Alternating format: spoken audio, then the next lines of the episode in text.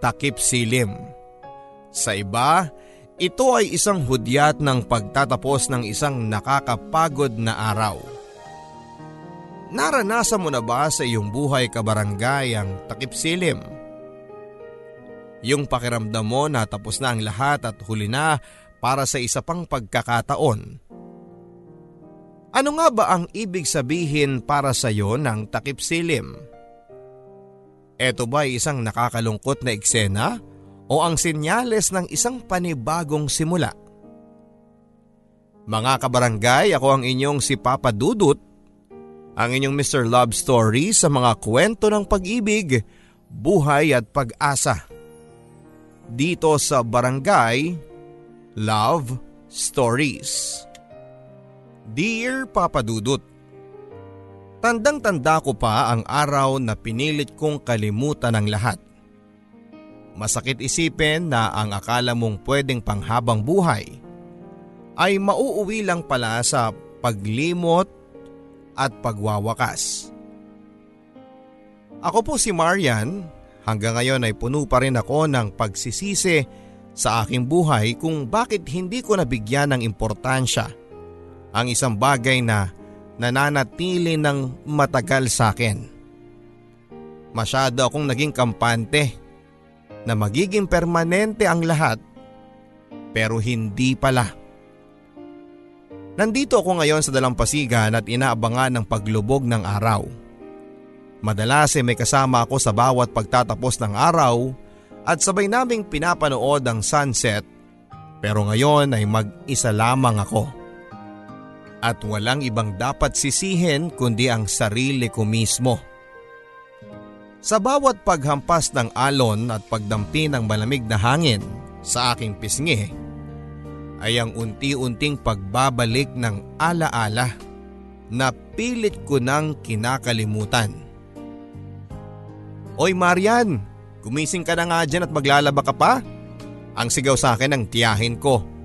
Kapatid ni mama si Auntie Letty, Papa Dudut.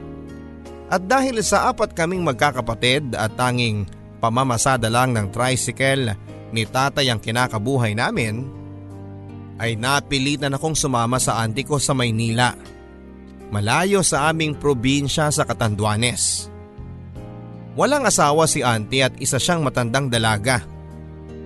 Masungit si auntie, istrikto at mitikulosa. Gusto niya lahat ay perpekto pero kahit na ganoon ay siya ay maalaga naman at hindi naman madamot. Nakumbinsi niya si mama na dito muna ako kasama niya at tutulungan daw niya akong makapagtapos ng pag-aaral. Kumuha ako papadudot ng kursong nursing. Gusto ko kasing balang araw ay makapag-abroad para naman ang sa ganon ay mabigyan ng magandang kinabukasan ng aking mga kapatid. Kaya kahit mahirap ay pinilit kong magpatuloy. Andiyan na po auntie, ayusin ko lang po itong higaan ko. Ang sagot ko naman sa kanya. Kumain ka muna bago maglaba at saka andyan pala yung pera na iniwan kong pambili mo ng merienda. Pupunta muna ako sa amiga ko at makiki-birthday. Ang paalam ni auntie sa akin. Linggo noon at wala akong paso kaya naman naglinis at naglaba ako para naman matuwa siya. Pagkatapos ay umupo ako sa may balkonahe nakita ko ang masasayang mga batang naghahabulan sa aming compound. Bigla tuloy akong nalungkot.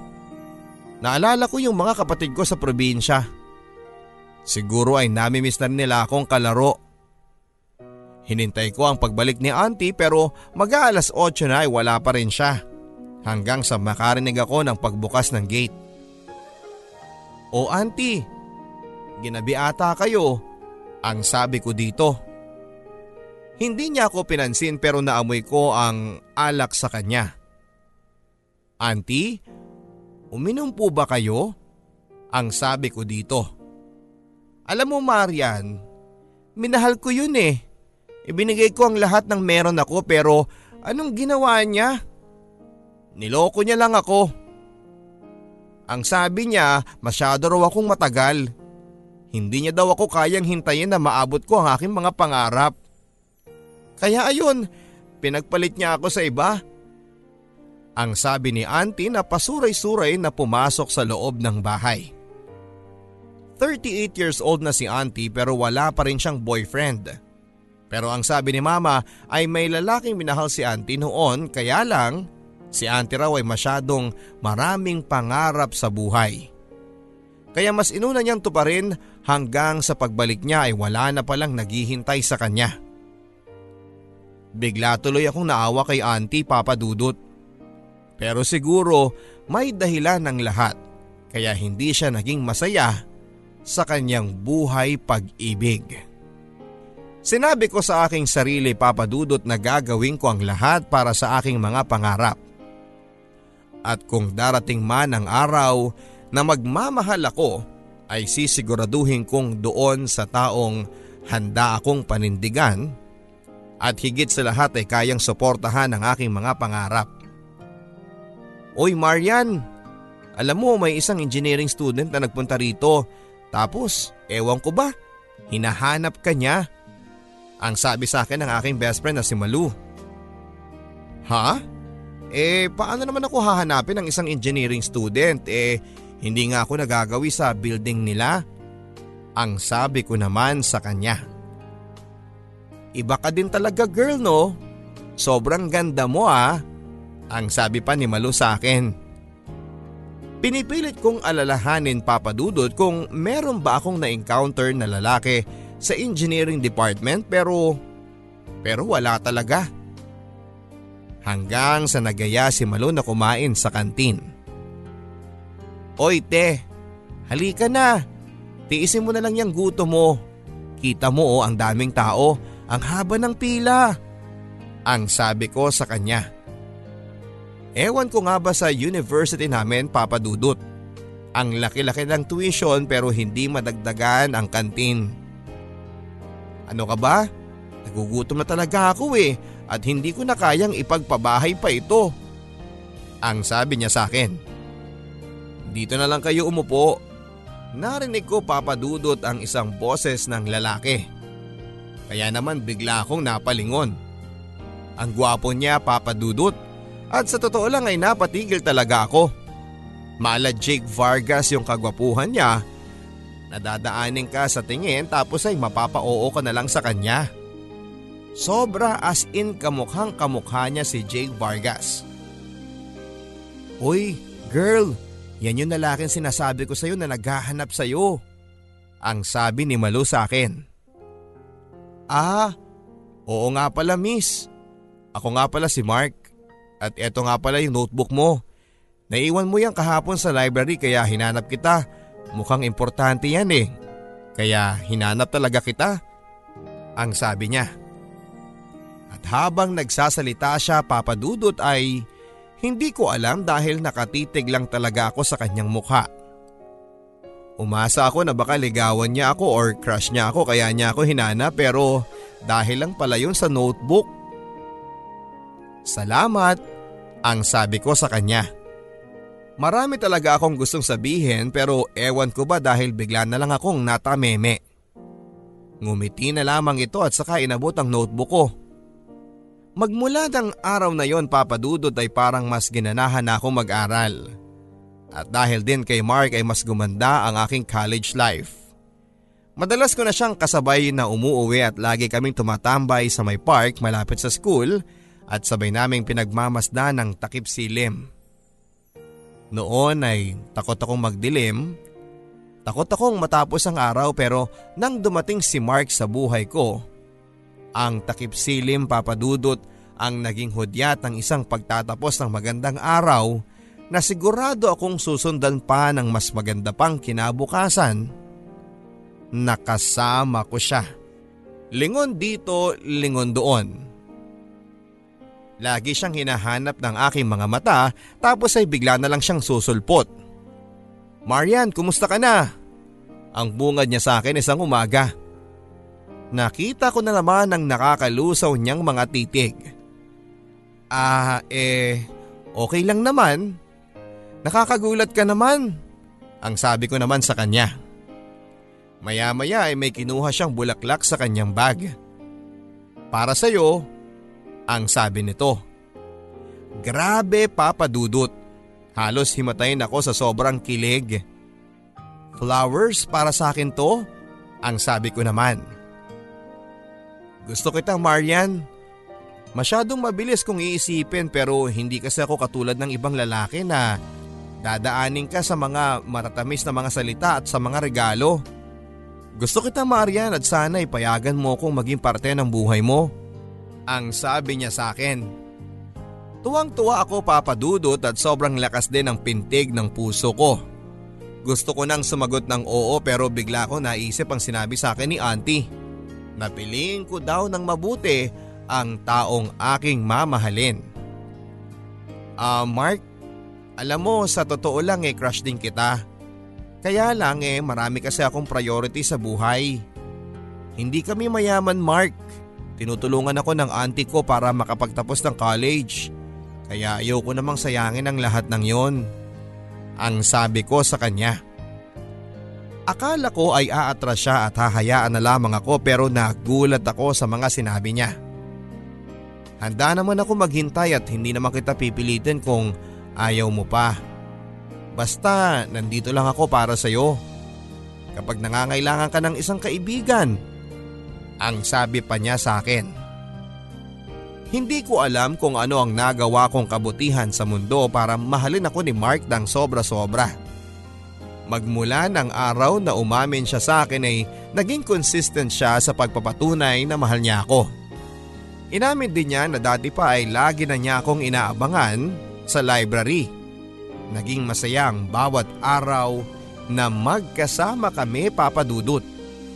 Naging pinakamatalik ko siyang kaibigan Marami ang nagsasabi na maswerte daw ako kasi sobrang loyal ni Mark kahit na sobrang dami namang babae na nagkakandara pa sa kanya. Hindi ko alam ay unti-unti na rin pala akong nahuhulog sa kanya.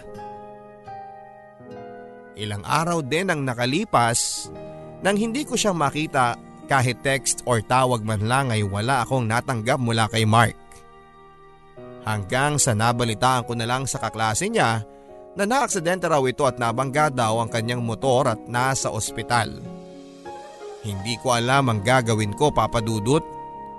Nanlamig ang aking buong katawan lalo na noong sinabi sa akin na malala daw ang lagay niya. Kaya naman dali-dali ako nagpunta ng ospital. Hinanap ko kung saang room siya at nang makita ko siya ay halos maiyak ako noong mandat ng ko ang kanyang barkadang andon at iyak ng iyak. Agad akong lumapit sa kanya. Mark? Mark, gumising ka dyan. Ang sabi mo, hihintayin mo ko. Nangako ka sa akin pero bakit ganito Mark? Ang daya-daya mo naman. Hindi ko pa nga nasasabi sa iyo na mahal kita. Mark, gumising ka na dyan. Ang sabi ko. Naramdaman ko ang paggalaw ng kanyang mga kamay at hinaplos sa aking ulo. Totoo bang mahal mo ko Marian? Ang sabi niya at nakangiti ito. Taliwa sa sinabi ng kanyang mga barkada na wala daw itong malay. Tumingin ako sa kanila at lahat sila ay nakangiti sa akin. Kayo, niloko niyo lang pala ako. Ang sabi ko pero wala silang salita. Marian, tumingin ka sa akin. Mahal mo ba talaga ako? Ang tanong ni Mark. At wala na akong ibang nagawa pa kundi ang sabihin ang aking tunay na nararamdaman. Oo, mahal kita Mark. Mahal na mahal. Bigla na lang lumabas ang tunay na nararamdaman ko para sa kanya. And that is the beginning of everything. Hindi nga nagtagal ay naging kami na nga. Kahit may takot sa aking puso ay pinaglabanan ko ang aking nararamdaman para kay Mark Papadudut. Masaya ako tuwing kasama ko siya at maalaga siya, mabait at sobrang mahal na mahal niya ako. Hanggang sa makatapos kami pareho ng college. At doon na nga ako nagsimulang aminin kay auntie ang lahat. Congratulations Marian! Sigurado ako na makakahanap ka ng magandang trabaho at matutulungan mo na ang mga magulang mo. Ang sabi sa akin ni auntie. Umupo ako sa tabi ni auntie at hinawakan ko ang kamay niya. Auntie, salamat po sa lahat ng tulong niyo ha. Alam kong kung hindi dahil sa inyo eh wala po ako ngayon dito. Nakita ko ang unti-unting pagtulo ng luha niya. Ako man ay naiyak na rin noon. Ikaw talagang bata ka. Basta yung mga sinabi ko sa iyo ha, huwag mong kakalimutan. Tandaan mo na dapat ay unahin mo munang makatulong bago ang puso mo ha? Ang sabi sa akin ni auntie. Bigla ko tuloy naalala si Mark. Hindi kasi pwedeng panghabang buhay kong itatago ang namamagitan sa aming dalawa ni Mark. Isa pa ay wala namang kaming ginagawang masama at alam kong kapag nakilala ni auntie si Mark ay matatanggap din niya ito. Um, auntie, may gusto po sana akong sabihin sa inyo. Ang sabi ko dito. Kinuha ko ang isang baso ng tubig bago ko pinagpatuloy ang sasabihin ko kay auntie. Ano yun? Mukhang seryoso ka ata ah. Ang sabi nito sa akin. Auntie kasi may boyfriend na po ako si Mark. At matagal na rin po kami. Tumingin si auntie sa akin at pagkatapos ay ngumiti. Noon pa man ay alam ko na Nagulat ako sa mga sinabi niya sa akin. Ha? Ang ibig niyo pong sabihin eh, matagal niyo na pong alam? Ang tanong ko sa kanya. Nakita ko nung minsan nagpunta ako sa school ninyo. Inobserbahan ko muna siya tapos ay ikaw. Hanggang sa mapatunayan kong dapat kitang pagkatiwalaan sa mga bagay na tulad ng ganyan. Alam kong alam mo ang ginagawa mo Marian? Mabuti kang bata at alam kong hindi mo ko bibiguin at ang mga magulang mo. Ang sabi sa akin ni auntie. Maraming salamat po sa tiwala auntie. Huwag po kayong mag-alala. Iba si Mark. Mabait siya at responsable. Hindi po siya katulad ng ibang lalaki kaya excited na rin akong ipakilala ko siya sa inyo. Ang sabi ko kay auntie sabay ngiti. Excited na akong ibalita ang lahat kay Mark at sigurado akong matutuwa siya na wala nang ibang hahadlang sa aming pagmamahalan. Hindi nagtagal ay nagkaroon din kami ng aming mga sariling trabaho. Natanggap na rin nga ni auntie si Mark at sobrang saya ko dahil napakabait ni Mark at lagi niyang ipinaparamdam sa akin na mahalaga ako sa kanya. Tuwing Sunday or kapag day off sa trabaho ay nasa bahay siya at pinagluluto niya ako. Tapos ay tumatambay kami sa aming balkonahe at sabay na nangangarap ng kung ano-ano. Mahal, salamat ha. Ang sabi ko kay Mark habang nakasandal ang ulo ko sa kanyang balikat. Salamat? Para saan naman? Ang tanong naman ni Mark sa akin. Nakatitig na ako noon sa kanya.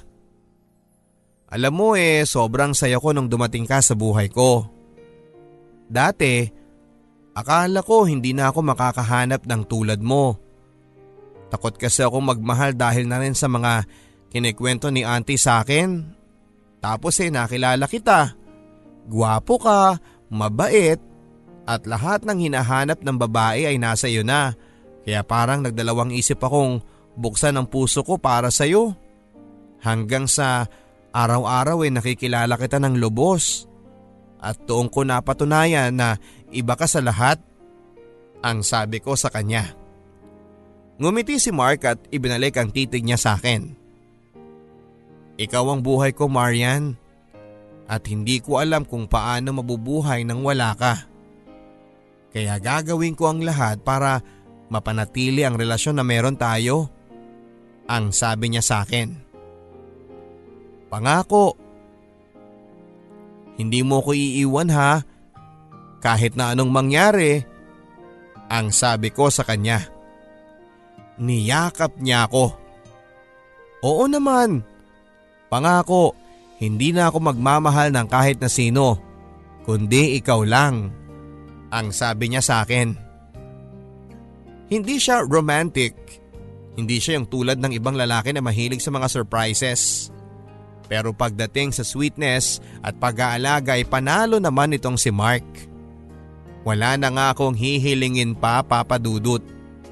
Pakiramdam ko ay nasa akin ang lahat. Naging maayos na ang buhay namin at unti-unti ay nakakatulong na ako kay nanay kahit na maliit ang sahod ko dahil kumukuha pa lamang ako ng experience sa public hospital. Hindi na nga ako makapaghintay na makilala nila si Mark. Natutuwa din ako sa tuwing sinasabi ni Auntie Papa Dudut na nakikita daw niya na mabait talaga si Mark. At kahit may itsura eh mukha naman daw mapagkakatiwalaan. Akala ko talaga ay okay ng lahat pero ang sabi nga nila ay walang perpektong relasyon. Hindi ko talaga inaakala na sa isang iglap ay bigla na lang magbabago ang lahat. Masasabi kong maayos na ang buhay namin Ganap na akong nurse at si Mark naman ay isang engineer. Naisip ko nang magayos din ang mga papers ko para subukan naman ang kapalaran ko sa ibang bansa. Pero isang balita ang bumasag sa aking mga pangarap. Nakasakay ako ng tricycle noon at sa hindi kalayuan ay natanaw ko si auntie. May kausap siya at halos hindi maipinta ang kanyang mukha. Puno ng pag-aalala at lungkot. Kaya naman dali-dali din akong bumaba ng tricycle. Nakita ko ni auntie at nakita ko ang kaba sa kanya. Auntie? Bakit po may problema po ba? Ang tanong ko sa kanya. Umupo si auntie at halos maluha-luha siya. Marian? Wala na ang kapatid mo, si Andrew. Ang sabi niya sa akin. Tumingin ako kay auntie at hinihintay kong sabihin niya na hindi totoo ang lahat. Nagkakamali ka auntie, paano mangyayari yon? Ang tanong ko sa kanya. Marian, nalunod ang kapatid mo. Pumunta raw sila sa ilog ng mga pinsan mo tapos ay biglang umagos ng malakas. Hindi na nakaligtas ang kapatid mo. Ang sabi ni auntie at wala na siyang narinig na kahit na anumang salita mula sa akin. Hindi ko alam kung ano ang dapat kong sabihin. Ang bata-bata pa ng kapatid ko papadudot.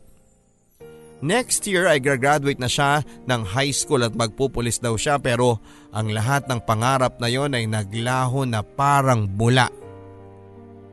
Tinext ko si Mark at agad-agad ay pumunta siya para damayan ako. Iyak ako ng iyak papadudot at hindi ko matanggap na nawalan ako ng isang kapatid. Bakit ganito Mark? Ipinasandal niya ang aking ulo sa kanyang balikat. Alam mo eh, lahat ng bagay ay may dahilan kung bakit nangyayari. Ang sabi niya sa akin. Pero mahal, hindi pa ba sapat lahat ng pinagdaanan namin para parusahan kami ng ganito? Wala namang kaming tinatapakang ibang tao eh. Marangal kaming magtrabaho pero bakit? Sa dami-dami ng mga masasamang tao sa mundo ay kapatid ko pa talaga ang kinuha niya. Ang paulit-ulit na tanong ko. Humahagulhol ako at halos mabasa na ang damit ni Mark. Huwag kang mag-alala. Hinding hindi kita iiwanan. Ang mga salitang nakapagpagaan sa aking nararamdaman. Makalipas nga ang ilang linggo papadudot ay hinatid na sa huling hantungan si Andrew. Napakasakit sa aming pamilya ang mawalan ng isang miyembro pero wala na kaming magagawa. Kailangan na lang naming tanggapin ang pagkawala ni Andrew sa buhay namin. Mahirap man ay sinubukan kong muling bumangon at ng aking pamilya. Ang pagsubok na yon ay mas lalong nagpatibay sa aming pagsasama. Hindi ko na ituloy ang aking pag-abroad kaya naman minabuti ko munang sa Pilipinas magtrabaho. Masasabi kong maswerte pa rin ako dahil may isang Mark na lagi nandyan kapag walang wala ako pero dahil alam kong nandyan siya at sobra niya akong minahal ay nagpakakampante ako na hindi niya ako iiwanan. Okay na sila nanay papadudot. Pero ako mukhang napagod na rin ako sa pagiging matatag. Pagod na akong magpadala sa kanila. Pagod na akong tumulong sa aking pamilya. Pagod na ako sa lahat at parang wala nang patutunguhan ang buhay ko. Pag uwi ko sa apartment na tinutuluyan ko ay nandoon si Mark nakaupo sa sofa. Ngumiti ito nang makita niya ako pero pero ako ay wala sa mood. Mahal? Okay ka lang ba? Ang tanong niya sa akin. Umupo ako at tumabi sa kanya. Mukha ba akong okay mahal? Ang sabi ko dito. Kinurot niya ang pisngi ko. Mahal, tara, labas tayo, kain tayo sa labas. Ang anyaya niya sa akin. Kita mo na ngang wala ako sa mood eh tapos magyayaya ka pang lumabas. Ang sabi ko dito. Alam kong medyo nataasan ko siya ng boses kaya marahil ay nagulat siya sa mga sagot ko. Bakit ka ba nagkakaganyan mahal? Ano bang iniisip mo? Ang pag-aalalang tanong niya sa akin. Maging ako ay hindi ko alam kung ano nga ba ang dahilan ng pagiging matamlay ko. Siguro lahat naman tayo ay dumadaan sa point ng ganito. Ewan ko ba pero nawala na ako ng dahilan para magpatuloy pa. Alam mo yung pakiramdam na kahit na anong gawin mo, Parang sinasabi ng tadhana sa iyo na hanggang diyan ka na lang, yung wala ka ng patutunguhan. Ang sabi ko kay Mark. Ngumiti ito at nilapit niya ang mukha niya sa akin at hinalikan ako sa noo. Hindi pa ba sapat na nandito ako? Na ako ang maging rason mo para ipagpatuloy mo ang pangarap mo? Ang sabi niya sa akin. Nang sabihin yon ni Mark papadudot ay parang natouch ako Bigla ko naalala na nandyan siya pero hindi ko pinapahalagahan. Niyakap ko siya at ibinalik niya ang yakap na yon. Sa pagkakataong yon papadudot ay nabuhayan ako ng loob. Masayang masaya na ako noon at nanumbalik ang aking sigla. Ipinagluto ko siya ng adobong manok na siyang paborito niya at nilagyan ko ito ng sili dahil mahilig siya sa maanghang. Pinagsaluhan namin yon ng gabing yon. Dahil kay Mark ay nahanap ko ang rason para ipagpatuloy pa rin ang laban. Naging abala ako sa trabaho papadudot. Nagkaroon din ako ng maliit na negosyo, ang online shop at malakas ang kita at nag enjoy naman ako sa pagbebenta. Kahit papaano ay nakaipon ako. Naging abala din si Mark sa kanyang trabaho dahil na-promote siya at na-assign sa ibang lugar. Yung halos everyday kami nagkikita ay naging twice a month na lang, bagay na sobra kong kinalungkot. Hanggang sa makilala ko si Anton. May binili siyang item sa akin at hindi nagtagal ay naging suki ko din siya. Alam kong mali ang nararamdamang ito pero hindi ko na rin kayang pigilan. Masaya ako tuwing kasama ko siya. Tama kayo papadudot. Lumalabas na po kaming dalawa at laging magkasama. Halos araw-araw. Alam niyang may boyfriend na ako pero sabi niya ay ayos lang daw yon dahil wala naman daw kaming ginagawang masama. Kung tutuusin ay tama siya papadudot. Wala akong dapat na ikabahala. Dahil sa kanya papadudot ay nalibang ako, ibang iba sila ni Mark. Si Anton ay easy go lucky siyang tao. Ang lagi niyang sinasabi sa akin ay dapat daw napiliin lang na maging masaya kung ano yung alam mong magpapasaya sa iyo. Subukan mo at huwag ka nang magdalawang isip pa. Sa tuwing tumatawag naman si Mark sa akin ay lagi kong sinasabi na ayos lang ako. At pagbutihin lang niya ang kanyang pagtatrabaho. Feeling ko ay hindi naman yon nakakahalata kasi alam ko na busy rin siya sa kanyang trabaho. Napaka hardworking kasi ni Mark. Minsan nga ay sobrang naiinis na ako sa kanya Kasi kahit na oras naming dalawa ay inaatupag pa rin niya ang trabaho niya. Yung para bang less priority ako na never kong naramdaman kay Anton. Minsan magkasama kami ni Anton. Ano ba tayo? Tanong ko sa kanya nang minsang lumabas kami. Sa isang coffee shop kung saan ay malayo sa mga taong nakakakilala sa akin. Ayoko kasi na baka malaman ni Mark ito. Masaya tayo. Ang maikli niyang sagot sabay ngiti sa akin. Gwapo din si Anton. Mapupungay ang kanyang mga mata, matangkad at moreno. So ganun lang yon? Ang sabi ko sa kanya. Sandaling nabalot ng katahimikan kaming pareho. You want me to take this to the higher level? Ang sabi niya sa akin. Napabilis ang pintig ng puso ko. Ha? Anong ibig mong sabihin? Ang sabi ko sa kanya na kunwari ay walang ideya sa sinasabi niya sa akin. Sa apartment mamayang gabi. Magkita tayo. Ang sabi nito sa akin. Ewan ko ba papadudot kung anong kalokohan ko kung bakit parang nagustuhan ko yung pag-anyaya niya sa akin. Pumunta nga ako papadudot na hindi iniisip kung tama ba o mali ang gagawin ko. At doon na nangyari ang lahat. Sa unang pagkakataon papadudot ay dinala niya ako sa lugar na hindi ko pa nararating. Ibang iba nga sila ni Mark na sobrang gentle sa akin. Pero aaminin ko na gusto ko ang lahat ng meron sa amin ni Anton at sa piling niya papadudot ay masaya ako. Masayang masaya. Halos isang buwan nang hindi kami nakapagkita ni Mark. At sa mga panahong yon ay si Anton ang pumuno ng lahat ng aking pananabik sa kanya. Mahal, namiss kita ng sobra. Ang sabi ni Mark sa akin nang umuwi siya. Isang mahigpit na yakap ang ibinigay niya sa akin. Kailan ka pa nandito? Ang tanong ko sa kanya.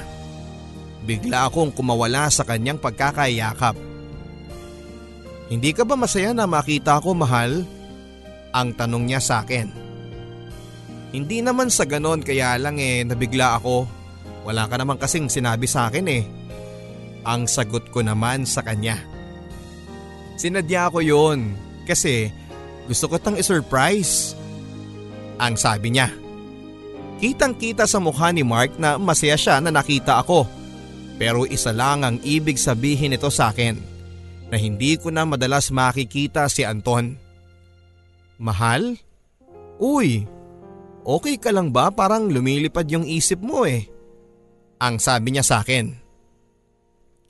Medyo natigilan nga ako kasi noong kinakausap niya ako papadudot. Naalala ko na may usapan pala sana kami dalawa ni Anton sa ngayon. Sasamahan niya akong mamili para maibenta ko.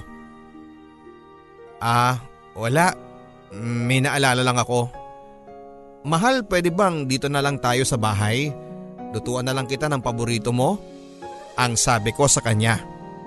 Ayoko magpahalata papadudot dahil ayaw kong mawala si Mark sa akin. Pero ayaw ko ring mawala si Anton.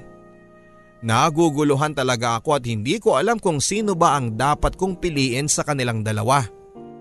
Dahil pareho ko silang mahal. Mahal, naalala mo ba nung Nakita ko yung notebook mo sa library. Mm, oo naman. Bakit mo naman natanong? Alam mo bang sinadya ko lang lahat yun? Inaabangan kita lagi eh. Kasi crush na kita noon pa. Throwback ba ito, mahal? Mahal na mahal kitang sobra, mahal. Hindi ko alam ang buhay kung, kung wala ka. Ewan ko ba papadudot kung ano nga ba ang gustong ipaabot ni Mark sa akin. Pero medyo nagigilty ako. Alam ko kung gaano niya ako kamahal pero ako, hindi na ako sigurado kung buo pa yung nararamdaman kong pagmamahal sa kanya.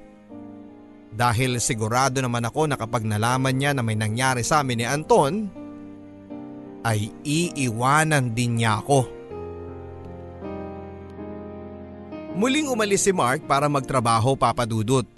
Nakahinga ako muli ng maluwag dahil may pagkakataon na muli kami ni Anton na magsama. Doon na ako sa apartment ni Anton tumutuloy dahil ang gusto raw nito ay lagi kaming magkasama.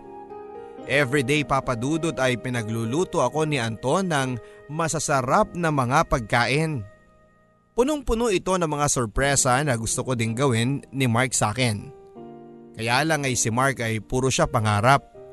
Ang gusto niya ay masettle muna ang lahat bago niya ako pakasalan. Ang tanging gusto ko lamang papadudot ay isang simpleng buhay basta magkasama kami pareho. Buti pa itong si Anton, masayang kasama. Walang boring na araw kapag nagkukulit ang kaming dalawa. Babe, kailan mo ba hihiwalayan si Mark? Ang tanong niya sa akin. Nakahiga ako sa kanyang balikat at niyakap ko siya. Pwede bang hindi ko muna sagutin yan? Ang sabi ko dito. Tumingin siya sa akin at hinalikan ako. Gusto ko lang naman na akin ka na. Ayokong may iba akong kahati. Gusto ko ay buong buo ka sa akin. Ang sabi naman ito. Sa palagay ko ay sobrang sweet na mga salitang binitawan ni Anton. Hinalikan ko siya, hudyat na gusto kong angkinin niya ako. Nang makaipon na ako papadudot ay nag-ayos na rin ako ng mga papers ko para makapagtrabaho sa ibang bansa.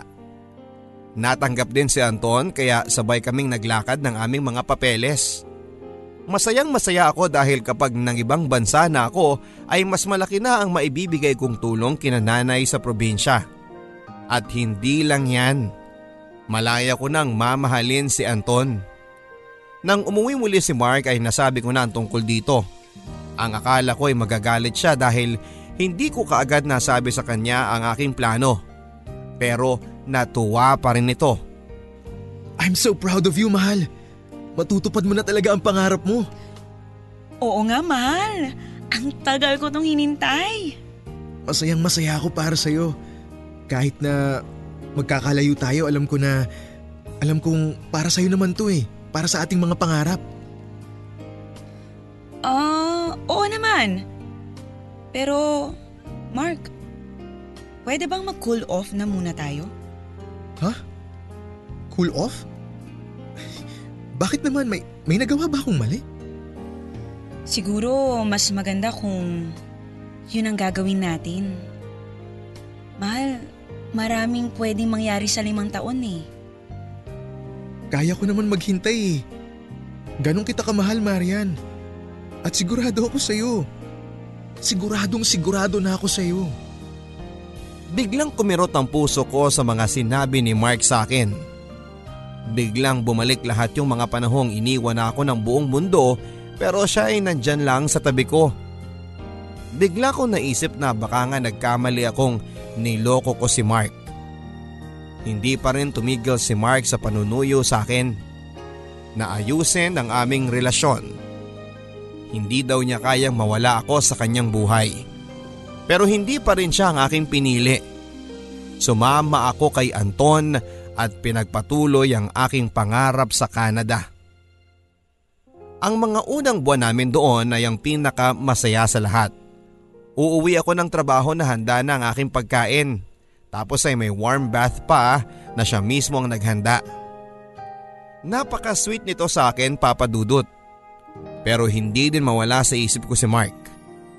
Araw-araw ay nakakabasa ako ng mensahe niya na mag-ingat daw ako at maghihintay siya sa akin. Halos anim na buwan na ganon papadudot hanggang sa nakulitan ako sa kanya at tinawagan ko siya. Hello Marian, buti na lang at sa wakas ay kinausap mo din ako. Kumusta ka na dyan? Okay ka lang ba? Ako eto, andito ako kasama si na tatay sa probinsya ninyo. Miss na miss ka na rin daw nila. At miss na miss na rin kita Marian. Ang sabi niya sa akin. Naging close na nga ng aking pamilya si Mark kaya naman ang hirap sabihin sa kanila na wala na talaga kami ni Mark. Mark, please tama na. Pareho lang nating niloloko ang ating mga sarili. Ang sabi ko sa kanya. Natahimik siya sa kabilang linya. Marian, hindi mo na ba talaga ako kayang mahalin? Ang tanong niya sa akin. Malungkot na ang naging tono niya. Mark, I'm so sorry pero ayoko na. Live-in na kami ni Anton ngayon at masaya na akong kasama siya. Yung mga ginagawa niya sa akin, yun yung mga bagay na hinahanap ko sa iyo noon. Siya yung pumuno ng lahat ng mga pagkukulang mo. Ang sabi ko sa kanya. Hindi nagsalita si Mark pero narinig ko ang malakas na buntong hininga niya. Kung saan ka magiging masaya Marian, yun ang pipiliin ko. Ang akala ko ay kaya ko pang itama ang lahat ng mga pagkukulang ko. Akala ko ay pwede pa nating ibalik ang lahat pero akala ko lang pala yun. Sorry Marian sa lahat. Mahal na mahal kita at sana'y maging masaya ka na. Ang sabi nito. Sabay baba ng telepono. Magmula nung araw na yon papadudod ay wala na akong narinig pa mula kay Mark. Ang buong akala ko ay magiging okay na ang lahat pero hindi pala. Nag-iba si Anton at madalas na umuuwi siyang lasing o kaya naman ay halos hindi na niya ako kausapin. Sa tuwing tinatanong ko siya kung may problema ba siya ay hindi naman ito sumasagot ng maayos. Hindi ko alam na magiging ganito ang mangyayari sa amin. Napag-alaman ko din papadudot na dalawang linggo na pala akong buntis. Babe, pwede bang mag-usap tayo? Ano na naman kaartehan to, Marian? Babe, buntis ako. At magiging daddy ka na. Ha? Ano? Paano nangyari yun? Tsaka hindi pwede. Gusto ko muna mag-ipon. Ipalaglag mo muna yung bata. Ano? Anton, naririnig mo ba yung sinasabi mo, ha? Anak natin to. Akala ko ba, mahal mo ko. Kaya nga kita pinili kasi akala ko kaya mo kong ipaglaban. So manunumbat ka na, ha? Pwede ba, Marian? Napag-usapan na natin to eh. Nagsisimula pa lang akong to pa rin yung mga pangarap ko. Kaya utang na loob naman, kung gusto mo, sa'yo na yung bata na yan. Buong gabi akong umiiyak papadudot. Ito na ba ang karma ko dahil hindi si Mark ang pinili ko? Dahil hindi yung taong handang magsakripisyo para sa akin? Ano ba itong nangyayari sa akin papadudot? Hindi ko na alam ang gagawin ko. Tuluyan na ngang nagbago ang lahat. Wala na yung dating Anton na pinili ko. Nagpakamartir ako sa tuwing uuwi siya na may kasamang babae. Lumabas na ang kanyang tunay na kulay pagkatapos niyang kunin ang lahat ng meron sa akin.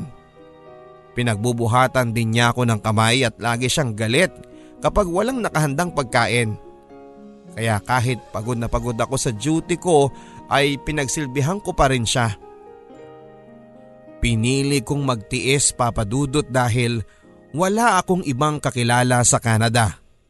At isa pa ay ayoko ding mawala ng ama ang aking magiging anak. Hanggang sa ilang araw pa nga ang nakalipas ay nakonfine ako at sinabi ng doktor na dahil sa over-fatigue, nawala ang batang nasa sinapupunan ko. Labes ang aking panghihinayang. Para bang gumuho ang aking mundo, sunod-sunod na pasakit. Wala pa ring pakialam si Anton dahil nalulung na siya sa bisyo. Iniwan ko na siya at lumipat na ng ibang matitirhan. Ang akala ko'y hahanapin niya ako at marirealize niya na nagkamali siya pero hindi ganon ang nangyari. Lahat ng inipon namin papadudot ay inubos din niya. Walang wala ako noon. Naalala ko si Mark. Siguro kung siya ang pinili ko ay hindi mangyayari sa akin ito. Siguro kahit simple ang buhay ay masayang masaya pa rin ako. Sinayang ko ang halos pitong taon namin ni Mark para sa isang panandali ang kaligayahan. Naging marupok ako sa tukso at yon ang pinagsisisihan ko. Hindi ko pinaalam sa aking pamilya ang mga nangyari sa akin. Pinilit kong bumangon para sa aking sarili. Ayaw kong umuwi ng Pilipinas na ganito na walang wala ako kaya nagtiis ako papadudot. apat na taon na na nadagdagan ng dalawang taon hanggang sa unti-unti ay naibalik ko na ang aking buhay. Nabuo kong muli ang aking pangarap na minsang nawasak dahil sa isang pagkakamali. Huling balita ko ay umuwi na ng Pilipinas si Anton at nagkapamilya na. Nagsisisi ako sa mga nagawa ko. Kung sana may babalik lang ang panahon ay magiging kontento ako sa mga bagay na meron ako at pahahalagahan ko si Mark. Ang taong hindi ako iniwan. Pero nasa na nga ba si Mark? Biglang lumakas ang pintig ng aking puso dahil sa susunod na linggo ay uuwi na ako ng Pilipinas. Pagkalipas ng halos pitong taon ay nakabalik muli ako sa amin. May sariwang hangin at maayos na rin ang aming tahanan. At hindi lang yon papadudot. May trabaho na rin ang halos lahat ng aking kapatid. Sobrang saya ko pero pakiramdam ko ay may kulang pa rin. Anak, kumusta ka? Ang tanong ni nanay. Nakahiga ako sa may duyan sa likod ng bahay at kitang kita mo ang bukid. Huminga ako ng malalim. Nay, sa dami ng mga nangyari sa akin, masasabi ko naging matatag ako at sobrang dami kong natutunan. Siguro dahil sa masyado pa akong bata kung mag-isip na ang inunay kaligayahan kesa sa kinabukasan. Kaya ako siguro nagawa ang mga bagay na yon. Ang sabi ko kay nanay. Alam na nila ang lahat ng mga nangyari at ang lahat ng kapalpakan ko sa buhay. Pero ni minsan ay hindi nila ako hinusgahan. Bagkos ay mas minahal nila ako at pinili nilang intindihin ang aking mga pagkakamali. Alam mo anak, laging nagpupunta si Mark dito Umiiyak at humihingi ng sorry sa amin ng tatay mo dahil hindi ka daw niya naprotektahan. Dahil masyado siyang nag-focus sa pangarap niya para sa iyo. Na hindi niya namalaya na unti-unti ka na palang nawawala sa kanya. Sinisisi niya ang kanyang sarili. Napakabait na bata ni Mark at nang malaman niya na nakabangon ka na, tuwang-tuwa siya. Ang sabi ni nanay sa akin. Hindi ko namalaya ng pagtulo ng aking mga luha. Mahal na mahal ko si Mark at hindi ko alam kung bakit hindi ko yun nakita. Mas nanaig yung kagustuhan ko na maging masaya. Hindi ko naisip na panandalian lamang pala yon at si Mark ang tunay kong kaligayahan. Pero wala na siya. Anak, ang huling balita ko sa kanya ng ibang bansa na ito at doon nagpatuloy ng kanyang panibagong buhay? Ang sabi ni nanay. Mukhang imposible na talagang magkita muli kami at sigurado ako na imposible niya pa akong mapatawad. Hanggang sa isang araw ay muli kaming pinagtagpo ng tadhana. Mark, anong ginagawa mo dito? Marian, ikaw na ba yan? Long time no see ah. Sobrang gumanda ka. Kailan ka pa nakabalik? Last week lang. Ikaw nga din dyan, asinsadong asinsado ka na din ha. At ang ganda ng sasakyan mo. Ibang-iba ka na talaga? Di naman. Medyo nakaipon lang ako ng konti kaya eto. Ah, ano palang ginagawa mo dito? Ah, oo nga pala. Namiss ko kasi sila nanay eh. Andiyan ba sila? Oo, Halika, pasok ka. Nandun sila oh, nagluluto ng banana Q. Aba, namiss ko yan ah. Nang muli kong makita si Mark ay biglang nanumbalik ang lahat ng sakit at saya na pinagsamahan namin.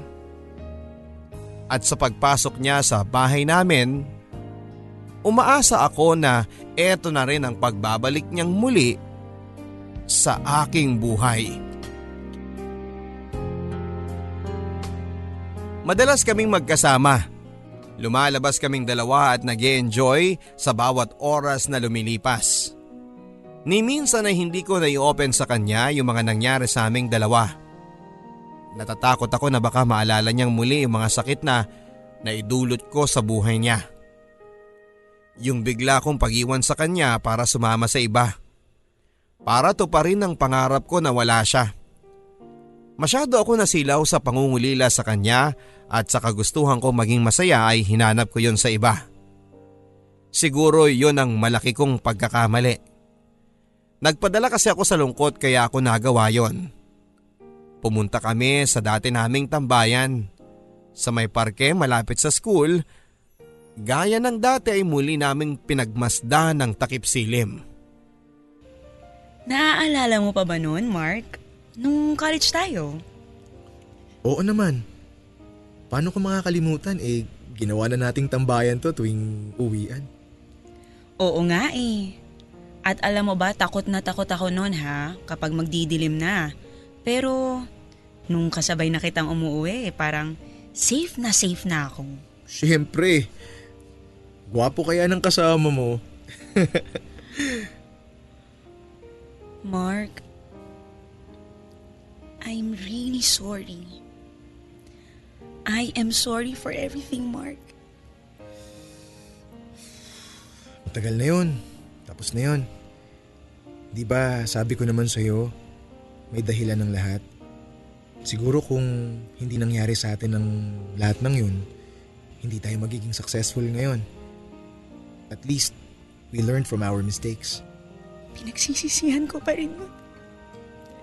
Kung maibabalik ko lang, sana lahat, Mark. Pero tapos na yun, Marian.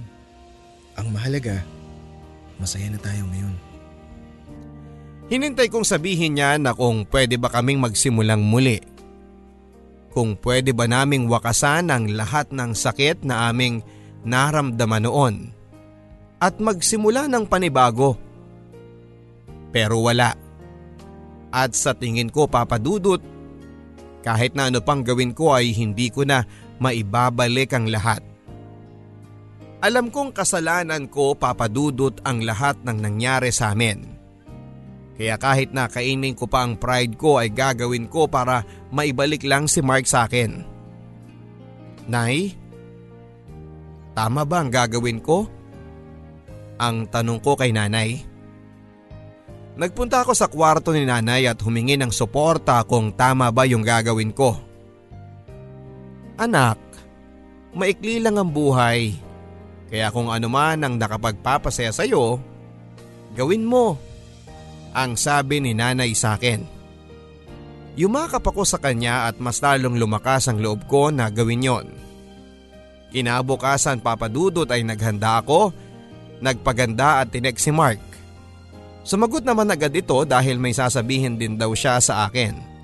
At muli nga kaming nagkita sa aming dating tagpuan kung saan ay nagsimula ang lahat. Ibang iba tayo ngayon ah. Oo naman. Pinaghandaan ko kaya ang araw na to, no? Ano bang meron? Mark, mahal pa rin kita. At hindi ko na patatagalin pa to. Gusto kong magsimula tayong muli eh. Ibalik natin yung dati. Ayoko nang sayangin ang pangalawang pagkakataon na to. Yung makasama ka at maitama ko yung pagkakamali ko.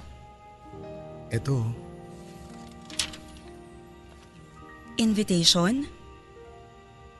Ikakasal ka na? Oo, Marian.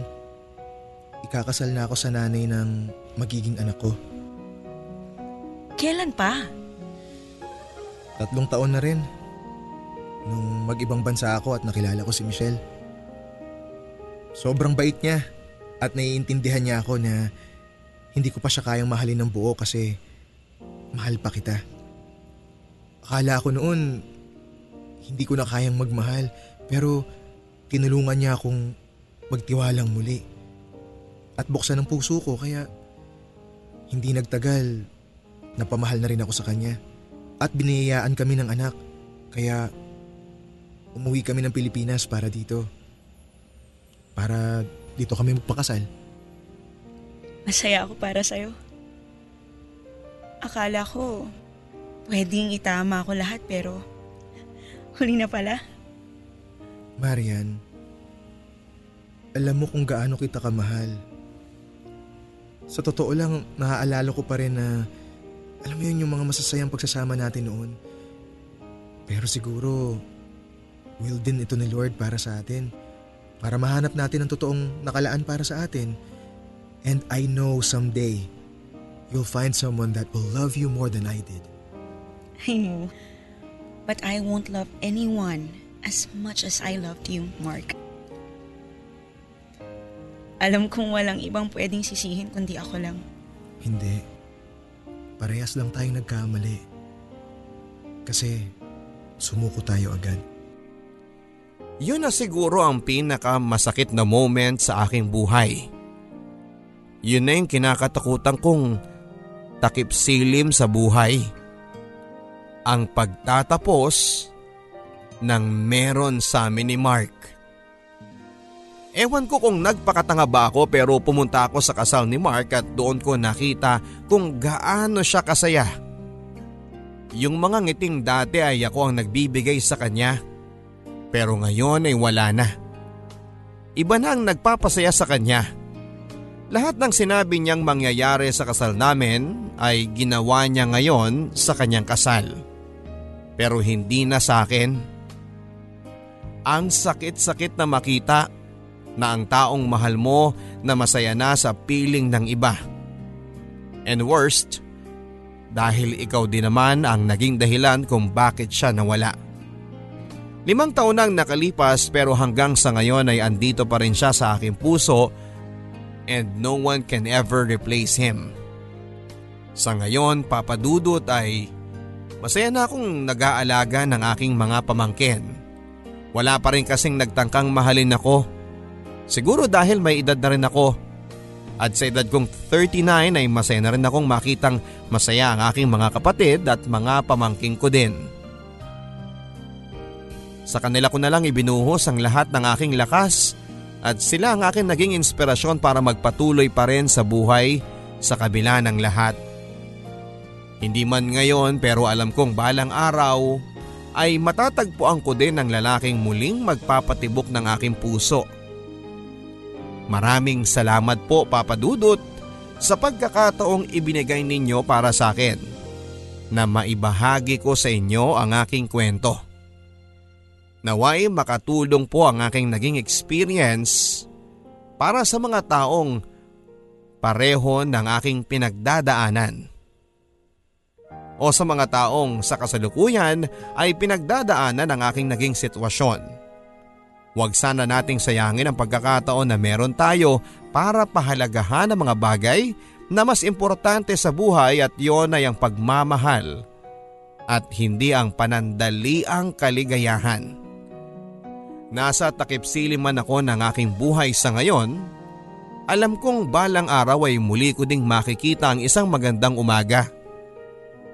Maraming salamat po Papa Dudut and more power sa inyong nangungunang programa ang inyong kapuso at kabarangay, Marian. Hindi talaga maiwasan ang minsang masilaw tayo sa mga bagay na pwede sa ating maibigay ng ibang tao. Wala namang perpektong relasyon mga kabarangay. Laging may nagkukulang at laging may natatalo. Pero sana ang kakulangan na yon ay hindi maging dahilan para bumitaw po tayo dahil ang unang sumuko ay siyang talo. Dahil sa isang relasyon, may takipsilim din. Pero siguradong pagkatapos po ng takipsilim ay may panibagong simula ng isang magandang umaga. Basta wag ka lang susuko sa ngalan ng pag-ibig. Para sa huli ay hindi ka din magsisi. Hanggang sa muli mga kapuso, ako po si Papa Dudut. Nagpapasalamat po ang inyong si Papa Dudut sa pamunuan ng ah, katatapos lamang po na 2018 Comguild Media Awards dahil ang ating pong programang Barangay Love Stories ay panalo bilang Best FM Radio Show. Asahan po ninyo na mas lalo po naming pag-iigihan ang pagbibigay ng makabuluhang kwento ng pag-ibig, buhay at pag-asa sa Barangay Love Stories. At ang inyo pong si Papa Dudut ay muli pong humihingi ng suporta sa lahat ng mga listeners natin na iboto po ang inyong si Papa Dudut bilang favorite radio DJ sa Roar Awards 2018. Hanapin lamang po sa internet ang RAWR Awards 2018 ng lionhearttv.net. At sa lahat po ng mga nag-hashtag sa Gawad La Salianeta 2019 sa pangalan ni Papa Dudut para manalo bilang Best Radio DJ, maraming maraming salamat po. Hanggang sa muli mga kapuso, ako po ang inyong si Papa Dudut sa mga kwento ng pag-ibig, buhay at pag-asa. Dito sa Barangay Love Stories.